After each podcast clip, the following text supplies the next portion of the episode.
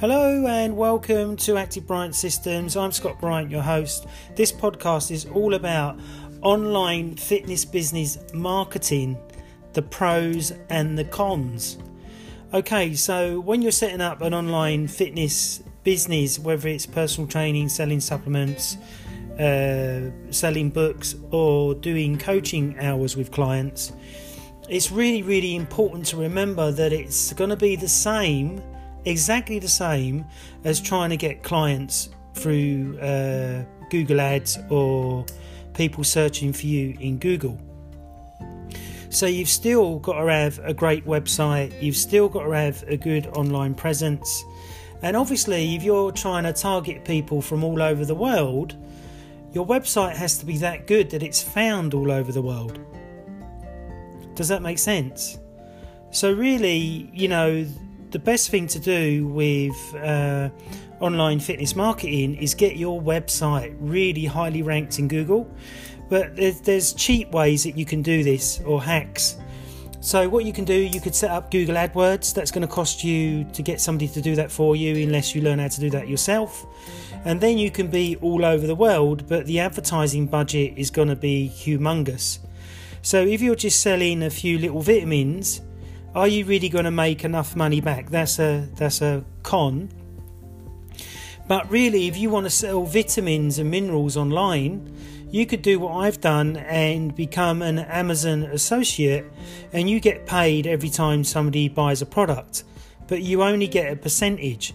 But to become an Amazon affiliate, you've got to have a huge following on on uh, social media. So I've got about 15,000 people following me now, and that means that I can uh, market the products that I think are good to them to make a profit. And it's the same with books. If you've got books on your website, you could be able to sell them to your clients as well as if you've written your own book, like I have, a little plug uh, Holistic Health for Proper Geezers, Classy Ladies, Get the Body and Fitness You Want Now. So that's on Amazon, that's on uh, audiblebook.com, it's in Waterstones, it's in Watkins, it's in all the major bookshops. So it's constantly marketing me or sitting on the shelf so people can see it, might flick through it, might buy it, might not buy it. So the next thing with your uh, business marketing for fitness is coaching hours.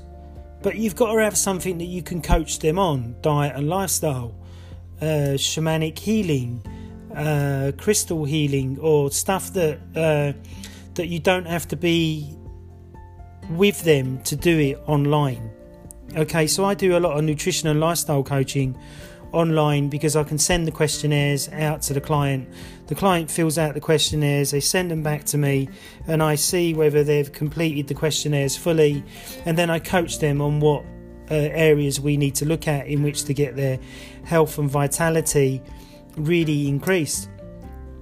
And with coaching, if you uh, get the client to meet up with you once a month or once every couple of months when they're in London, or you're in their country on holiday, then that'll be a great idea to make the coaching more personable. So I have clients come from me to see me from Denmark. I have clients come to see me from Scotland, and obviously I'm in London. And then we do the rest of the stuff via phone call or via uh, podcast or something like that, in which to get them to the next level.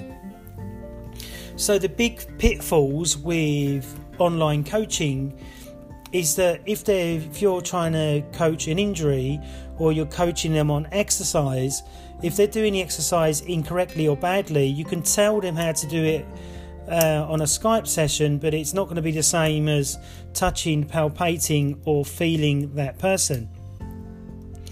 But really, having an online fitness business can make you a lot of money but you've really got to master if you're getting new to it if you're introducing yourself to it you've got to master facebook linkedin youtube twitter instagram and all that type of stuff before you'll become successful. Because you got to think about it if you're not doing youtube selling products how can you sell to somebody that's in japan?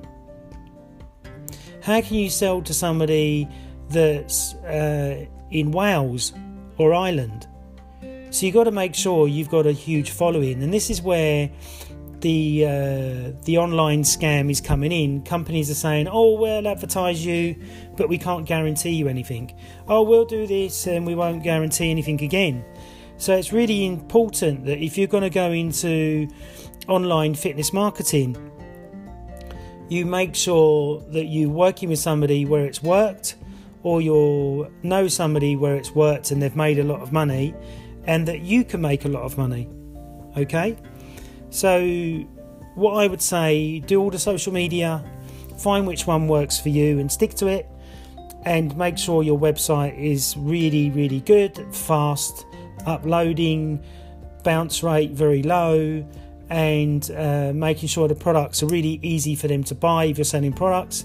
But if you're selling coaching hours, still make it easy for them to contact you and for them to book you for them coaching hours.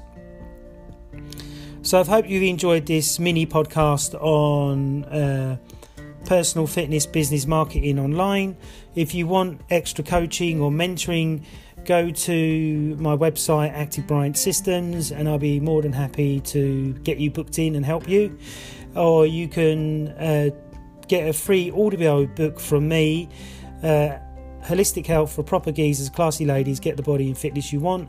If you'd like to get that book as a free audio, all I ask is for you to give me a review and uh, I will send that book to you as soon as you contact me.